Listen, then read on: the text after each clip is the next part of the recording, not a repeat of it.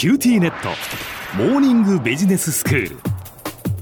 今日の講師は九州大学ビジネススクールでマーケティングがご専門の広垣光則先生です。よろしくお願いいたします。よろしくお願いします。先生今日はどういうお話ですか？今日の内容は、ちょうど価値差異という言葉と、それをどのようにマーケティングに活用するかということについてお話をしたいと思います。はい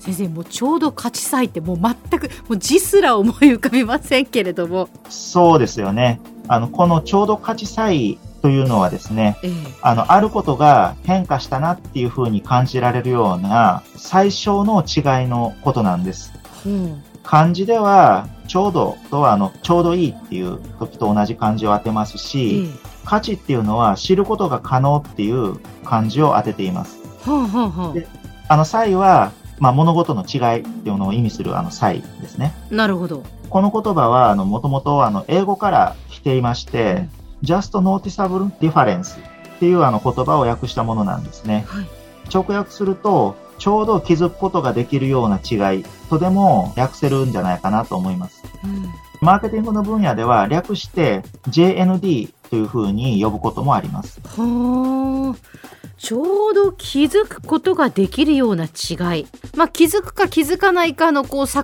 目にあるっていうことなんでしょうけれども例えばなんかお風呂に入っていてこのぐらいならちょうどいいかなでもうこれ以上暑かったらもうちょっと暑くて入れないかなっていうなんかその境目みたいなそういうことですか？はい、そういったあのイメージで大丈夫だと思います。はあはあはで、このちょうど価値差異っていうのは、あの人によってあの異なってくるんですね。まあ個人差があるわけです。あそうですよねだって、まあ、今私お風呂のお湯のことを言いましたけどお風呂の温度だってね暑いのが好みの人もいるしひ低い温度のお風呂に入りたい人もいますからね。そうですね。ええ個人差で分かりやすいのはあの音だと思うんですよ。ほうほう唐突なあの質問かもしれませんけれど、小浜さんは夜寝るときに蚊がプーンとなる音がしたりして目が覚めてしまったりとか、不快な気分になったりしたことっておありですか？ありますもちろんありますよ。これ、あの、おそらく昔に比べたら、蚊のプーンとなる音に悩まされるってことは少なくなってきてるんじゃないかなっていうふうに思うんですよ。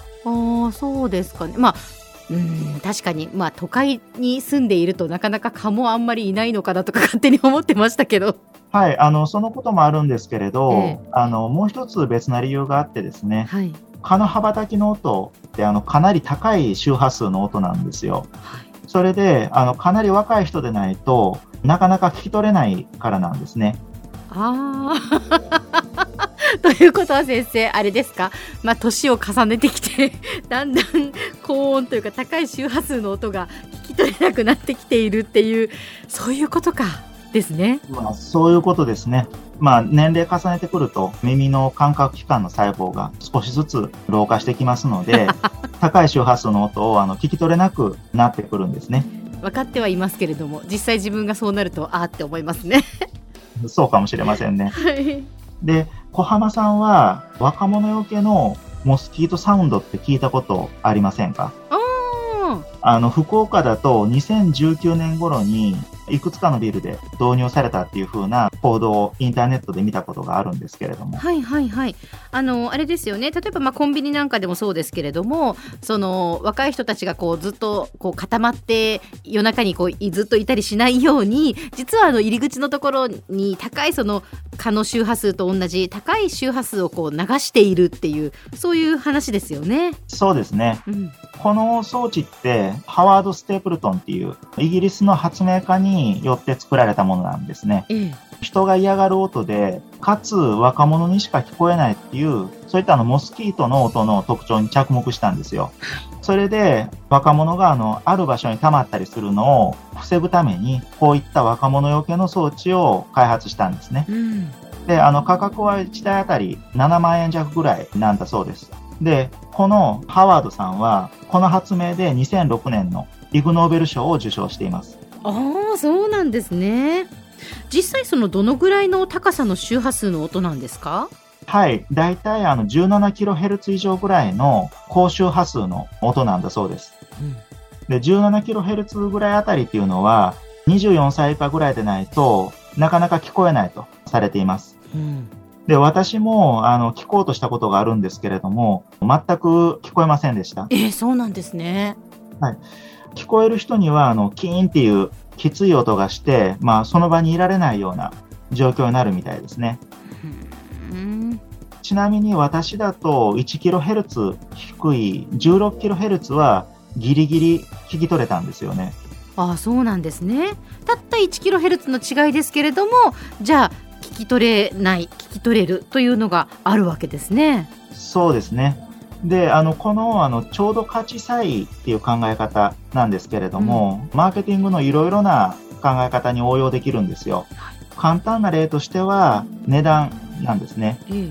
例えば、あの、服でバーゲンセールするときでも、ある程度の値引きをしないとお得だなっていうふうに感じにくいですよね。えうん例えば、あの、5000円の服を5%引きで買えます。4750円ですって言っても、あまりお得には感じないですよね。はいある研究によれば、あの、個人差はもちろんあるんですけれども、値下げによるお得感を実感するためには、少なくとも20%の値引きが必要なんだそうです。ですから、5000円の服だと20%引きなので、4000円で買えるっていう風になると、あ、この服はバーゲンセールで値引きされてお得だなっていう風にほとんどの人が感じるわけなんですね。うんですから、あの、価格を下げるっていう時には、ちょうど価値差異を超えるだけの値下げをしてあげる必要があるわけなんです。はいそうでないと、あの、モスキートーンの話ではないですけれども、買い手がこの商品はお得だと気づいてくれないからなんですね。なるほどでは先生今日のまとめをお願いしますはい。今日は、あの、ちょうど価値差異についてお話ししました。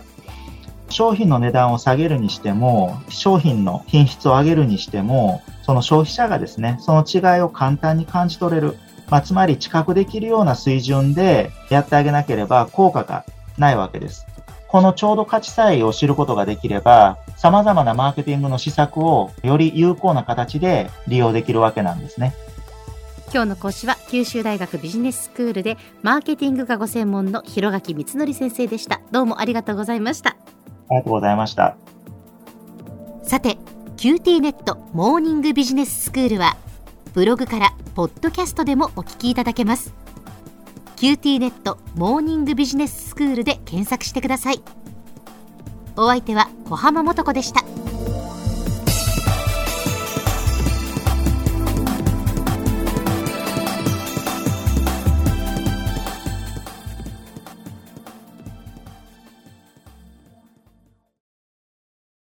QTnet。お乗り換えのご案内です。毎月のスマホ代が高いと思われているお客様 QT モバイルにお乗り換えください。あなた乗り換えるわよ。お父さん早く。乗り換えるなら今格安スマホの QT モバイル